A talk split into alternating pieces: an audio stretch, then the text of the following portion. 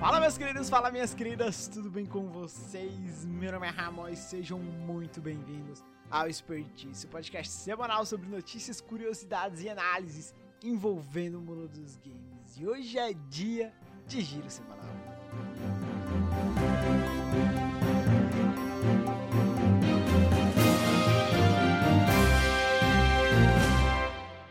Você é caixista e tem o Xbox, né? Aqui vai uma notícia muito boa para você. O novo navegador Edge da Microsoft, isso mesmo, aquele navegador do Windows 10 que parece o Chrome, chegará ao Xbox em breve. Você pode até se perguntar, tá, mas o que tem de bom nisso? Significa muito, meu amigo, porque isso vai permitir usar mouse e teclado e jogar alguns jogos do Steam pelo Xbox. Boa demais, né não?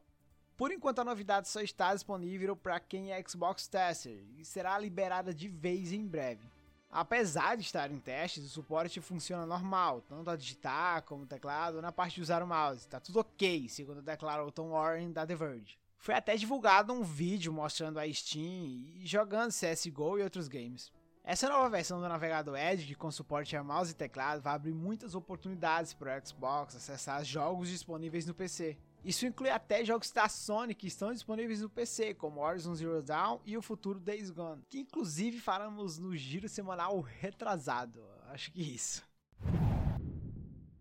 E a Microsoft revelou jogos gratuitos de maio do Xbox Games with Gold, que traz 4 games grátis para os assinantes da Live Gold. Para o Xbox One, de 1 a 31 de maio, temos Armello, e de 16 de maio a 15 de junho será Dungeons 3. Já para Xbox 360 temos Lego Batman 3, disponível do dia 1 a 15 de maio, e Trópico 4, de 16 a 31 de maio. Todos eles serão retrocompatíveis, seja no Xbox One ou Xbox Series X e S. Se você tem o Xbox e é assinante da Live Gold, tá afim desses jogos, então anota aí na agenda para poder pegar, beleza? Falando um pouco agora sobre a Riot Games, e um caso bem chato aconteceu nesta semana com ela. A empresa tentou extorquir fãs que criaram um projeto de reviver o servidor clássico de LoL. Pode acreditar. Um grupo de fãs de League of Legends estava realizando um projeto chamado Chrono Shift, o qual seria um sistema legado, entre aspas, de uma versão de 10 anos atrás do LoL. No entanto, o projeto não saiu como esperado. Os criadores alegam que tiveram que fechar o projeto porque a própria Riot Games contatou eles exigindo que eles entregassem todo o seu trabalho. Não, você não ouviu errado. A empresa não iria os recompensar ou prestar apoio no projeto. Eles exigiram que eles parassem as atividades imediatamente entregassem o código-fonte e o site oficial do projeto, chamado de chronoshift.dev. Além de revelar como conseguiram quebrar o chamado workload e até mesmo quais informações eles compartilharam com outros desenvolvedores. Vê se pode, velho. A Riot deixou bem claro durante a conversa que caso os pedidos não fossem cumpridos, entrariam com um processinho contra os criadores desse projeto de fãs e chegou a declarar a Riot não pode permitir o uso ou exploração de serviços emulados não autorizados de nenhuma maneira por qualquer pessoa, independentemente da intenção ou propósito. Além disso, exigimos que você entregue a Riot todos os materiais de software associados ao ChronoShift, incluindo quaisquer clientes modificados e qualquer código-fonte que você ou outros tenham desenvolvido em conexão com o projeto disse a carta. A empresa disse que esse é o procedimento padrão para desenvolvedores que fazem uso não autorizado de sua propriedade intelectual. Cá entre nós, foi uma perda inestimável para esses desenvolvedores. O grupo vem trabalhando nesse projeto há 5 anos, tendo gasto centenas de horas neles. Nunca chegaram a sequer pedir nenhuma doação esse tempo todo, pagando todos os custos dos seus próprios bolsos. Acho que o único erro deles foi não ter pedido permissão formal a Riot antes de começar o projeto, ou até mesmo agora mas né, já era. A Riot também tem dó, viu? Porque ao invés de entrar em contato com eles para conversar, não, massacra um trabalho de vários anos e simplesmente tenta pegar tudo, ameaçando um processo ainda mais. Para tentar contornar isso, eles contrataram advogados especializados em direitos autorais de TI, o qual foi garantido que eles não fizeram nada de ilegal. Além de nenhum material com direitos autorais ter sido compartilhado, o Chrono Shift não interagia com o servidor atual da Riot Games ou contas do jogo atuais. O jogo seria uma espécie de patch para sair no início da segunda temporada, e não foi projetado para competir com o game original League of Legends. Os autores do Chrono Shift cumpriram todas as exigências da Riot e até disseram estar incrivelmente desapontados com a maneira como a Riot escolheu lidar com essa situação. É, de fato, pra que isso tudo, velho? Enfim, todos os servidores do projeto Chrono Shift foram encerrados. É uma lástima para os fãs do LoLzinho. E tá aqui mais um escândalo envolvendo a EA sobre loot box. Documentos que vazaram recentemente por um insider indicaram que a EA faz de tudo para vender loot box em FIFA e até força jogadores a gastarem dinheiro no modo Ultimate Team com um marketing bem invasivo e agressivo. Mesmo com as altas críticas às microtransações e vendas de pacotes adicionais, processos e ações coletivas com multas milionárias e recursos de jogo sendo banidos, a EA não abre mão de sua galinha dos ovos de ouro. Os executivos da empresa continuam a defender as loot boxes como uma mecânica surpresa que trata os jogadores de forma ética e divertida, até parece.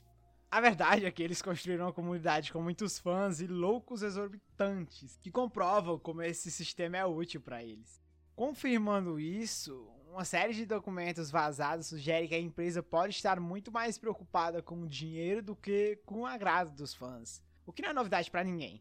Segundo um relatório de 54 páginas divulgado por uma fonte anônima ao CBC, o Ultimate Team do FIFA é projetado para fazer tudo o que se pode para levar os jogadores até lá, através de teasers de conteúdo, anúncios e mensagens, o marketing influencia os jogadores a gastar muito durante meses, especialmente no verão, com o lançamento de cartas mais valiosas.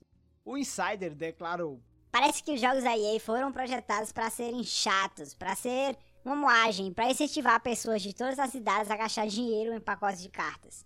Após o vazamento das informações, o porta-voz da EA recusou ser entrevistado sobre o assunto e acusou os documentos de privilegiados e confidenciais, além de falar que eles são sem contexto e com dados mal informados. Bom, é, se ele tá negando é porque é, né? A empresa nega com força tais fatos e diz que o conteúdo foi sensacionalista e deturpou os fatos reais, tendo até mesmo declarado: Não pressionamos as pessoas a gastarem dinheiro dos nossos jogos. Sempre que disponibilizamos esta possibilidade, tomamos muito cuidado para evitar a promoção do uso de dinheiro real em vez de ganhos dentro do jogo. O que é bem contraditório. O histórico de FIFA, UFC, Made in NFL, NHL são bem contraditórios. A própria EA já colocou banners de compre cartas para o Ultimate Team de FIFA em lojas de crianças nos Estados Unidos e Canadá. E também colocou propagandas de produtos reais em UFC 4, onde só podiam remover pagando com dinheiro do seu bolso. Talvez isso ainda renda uma dor de cabeça futura pra EA.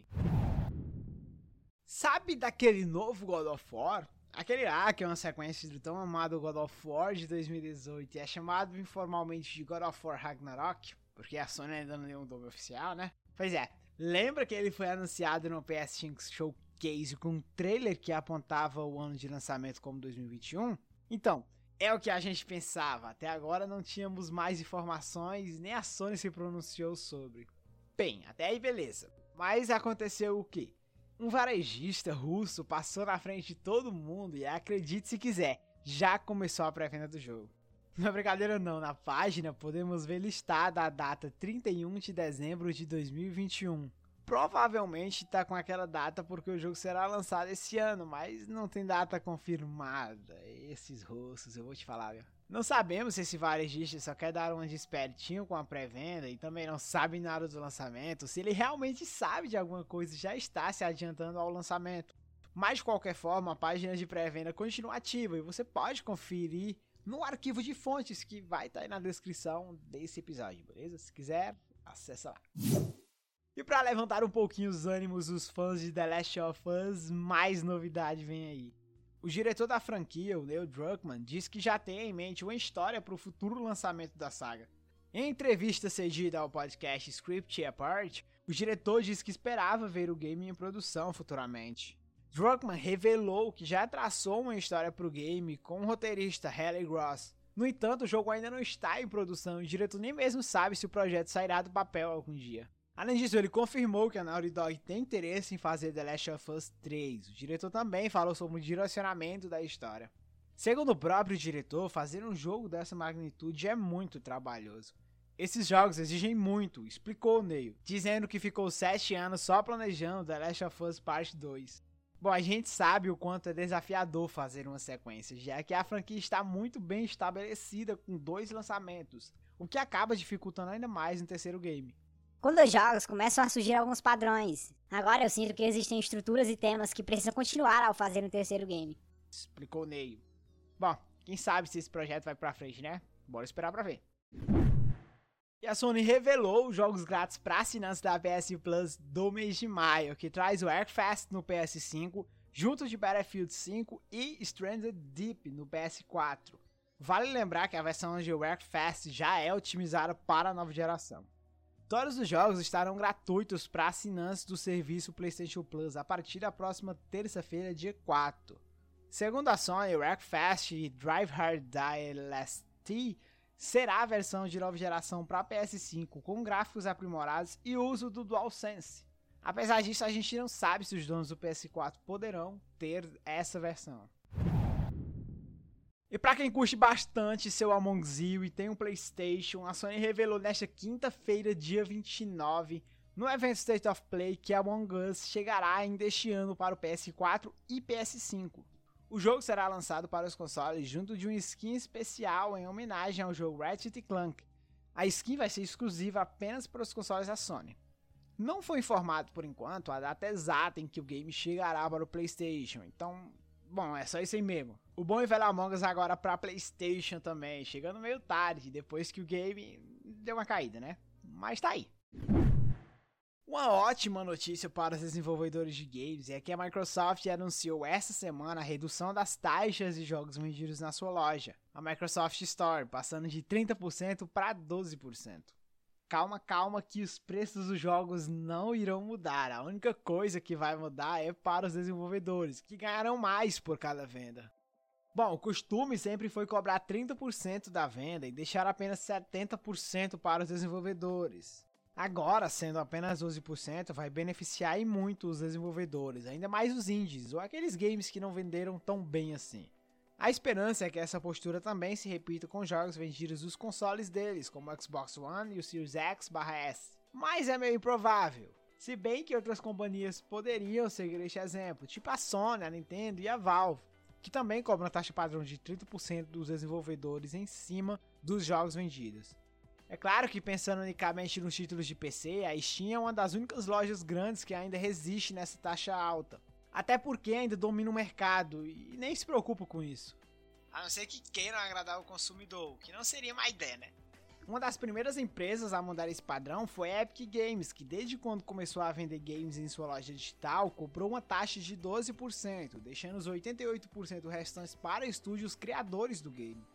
É claro que isso atraiu muitos desenvolvedores, já que a plataforma acabou sendo mais amigável, entre aspas, e atrativa.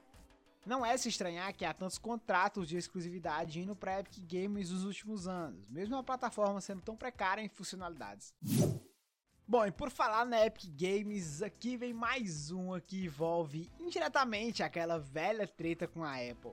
Segundo o novo depoimento vindo da disputa judicial daquela treta Epic e Apple, que quem é macaco velho na expertise já conhece, foi revelado que a Epic Games não quer, repito, não quer incluir Fortnite no serviço xCloud da Microsoft. Mas por que ele não iria querer isso? Segundo a Epic, é por acreditar que a xCloud seja uma forte concorrente sua no PC. Dá pra acreditar? Joey Kraner, vice-presidente do desenvolvimento de negócio da Epic, comentou sobre os motivos que fizeram a sua equipe ignorar a listagem do Battle Royale na plataforma do Xbox e afirmou que a decisão foi uma escolha proposital da empresa, chegando a declarar Olhamos para os esforços da Microsoft com o xCloud como sendo competitivos com as nossas propostas no PC.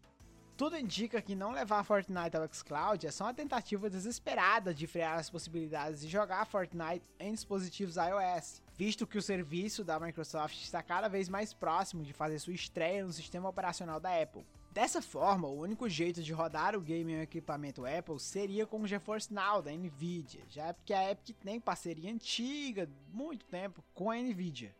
Bom, é uma medida bem controversa, afinal a Epic já tinha incluído o Xbox na disputa judicial, tentando embasar com o depoimento de um executivo da empresa, algo que já falamos nos episódios passados. Mas sabemos de fato que o xCloud não é um concorrente para a Epic, só que, para confirmar isso, a gente precisaria que outro serviço de streaming em nuvem fizesse alguma proposta à Epic. Se ela recusasse, aí sim saberíamos que ela realmente está sendo sincera no que diz. Mas No fundo, sabemos que foi só uma tentativa de não levar o Fortnite para o iOS, já que a Epic insiste tanto em ganhar a causa das microtransações de Fortnite contra a Apple, e ao que parece, a desenvolvedora realmente está disposta a tudo para isso. E você aí lembra de Hogwarts Legacy, aquele game lá de Harry Potter que se envolveu em algumas polêmicas com seu produtor principal? Pois então, alguns devem lembrar que em janeiro deste ano ele foi adiado para chegar a um momento de 2022. O atraso foi dito ser pelos desafios da pandemia, mas agora parece que pode haver mais do que isso. O famoso analista Marwenel apontou que a desenvolvedora do game, a Avalanche Software, postou novas listas de empregos nos últimos dias, todas sugerindo que Hogwarts Legacy está passando por mudanças significativas. A Avalanche Software está atualmente procurando um novo chefe de produção, um escritor sênior de jogos e dois co-escritores líderes de jogo. Tá aí, quem quiser mandar currículo, né? Lembramos vocês que o ex-produtor sênior Troy Levitt deixou a Avalanche Software no mês passado após uma polêmica por vídeos postados em seu canal no YouTube. Quem não lembra, né? A gente até noticiou aqui. Sua substituição foi, como esperado, só uma questão de tempo. Mas por que procurar dois escritores em tempo integral? A gente só pode especular que a Warner Bros. quer usar dois escritores para ter um controle de danos do atraso. A grande novidade de Hogwarts Legacy, se é que pode se chamar assim, permitirá que os jogadores criem personagens transgêneros. Pensando assim, então a mudança seria bem plausível. A Avalanche Software poderia então estar reescrevendo e adaptando partes da narrativa, ou sei lá, elementos da história para ficar de acordo com a mudança. Só sei que tá difícil pro Hogwarts Legacy. O game sofreu com tantas polêmicas e controvérsias desde o começo, lá desde seu anúncio. Quem não lembra de quantos comentários controversos da autora J.K. Rowling, a criadora da série Harry Potter, fizeram alguns fãs desesperados tentarem forçar o boicote do jogo numa tentativa de protesto? E para falar a verdade, isso nem faz sentido, já que a autora da série nem contribui ou é envolvida com o jogo só vai mesmo receber sua porcentagem das vendas, porque tem os direitos da franquia Harry Potter. Mas isso ainda assim irrita os tais fãs indignados com a autora, o que é de toda forma injusto, para dizer no mínimo. Vale a pena prejudicar todo mundo, uma produtora, desenvolvedores e fãs do game só para aliar aos seus interesses? Não, né? As preocupações com o caso foram tantas que o presidente da Warner Bros. Games, David Haddad, não o candidato a presidente, se posicionou e até declarou que Rowling tem o direito de expressar sua opinião pessoal nas redes sociais.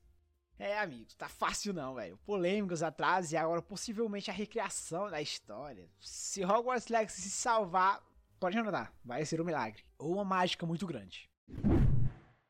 E a Konami confirmou que não irá participar da edição 2021 da E3, devido à data em que o evento irá ocorrer, mas antecipou que já trabalha em uma série de projetos importantes. Devido ao time, nós não estaremos prontos para apresentar na E3 este ano. Gostaríamos de reassegurar aos nossos fãs que estamos em desenvolvimento profundo de uma série de projetos importantes. Então, por favor, fiquem ligados para algumas atualizações nos próximos meses. Apesar de não estarmos participando deste ano, nós temos muito respeito pela ESA, Entertainment Software Association, organizadora da E3, e sabemos que 2021 será um grande sucesso. Nós continuaremos a apoiar a ESA e desejamos o melhor a todos os participantes da feira deste ano. Lembrando a vocês que a E3 já é em junho, hein? A gente vai cobrir aqui. Toxicidade nos jogos é bem comum e vocês sabem disso, não é? Principalmente quando falamos nos jogos da Riot Games. Mas ela está buscando uma solução para isso, e em específico para o Valorant. A empresa anunciou que atualizou os termos de serviços do Valorant, acrescentando no aceite que os jogadores estão de acordo com as comunicações de áudio sejam gravadas e analisadas pela Riot. A empresa também falou que os dados só serão armazenados quando houver um reporte de violação dos termos de comunidade ou abuso de qualquer tipo, aí sim serão avaliados e, e apagados quando não forem mais necessários para avaliação dos casos. Ó, a Riot não é a única investindo em coibir comportamentos tóxicos em suas comunidades. A EA já estuda formas de identificar a banir discursos preconceituosos dentro de FIFA 21 e a Twitch também irá banir usuários que perseguirem de qualquer forma membros da comunidade. É, isso é bom, isso é bom para a comunidade gamer no geral. Então é isso, galera. Esse foi o nosso episódio de hoje. Se você curtiu, não esquece de nos seguir na sua plataforma preferida, na plataforma que você escuta. E nos seguir também nas nossas redes sociais, arroba Expertise no Twitter, arroba Expertise Oficial no Instagram e Facebook. Manda lá a mensagem que a gente te responde, beleza? E também não esquece de nos seguir no nosso canal do YouTube. É só pesquisar por Expertise na barra de pesquisa que você vai encontrar. Então é isso, galera.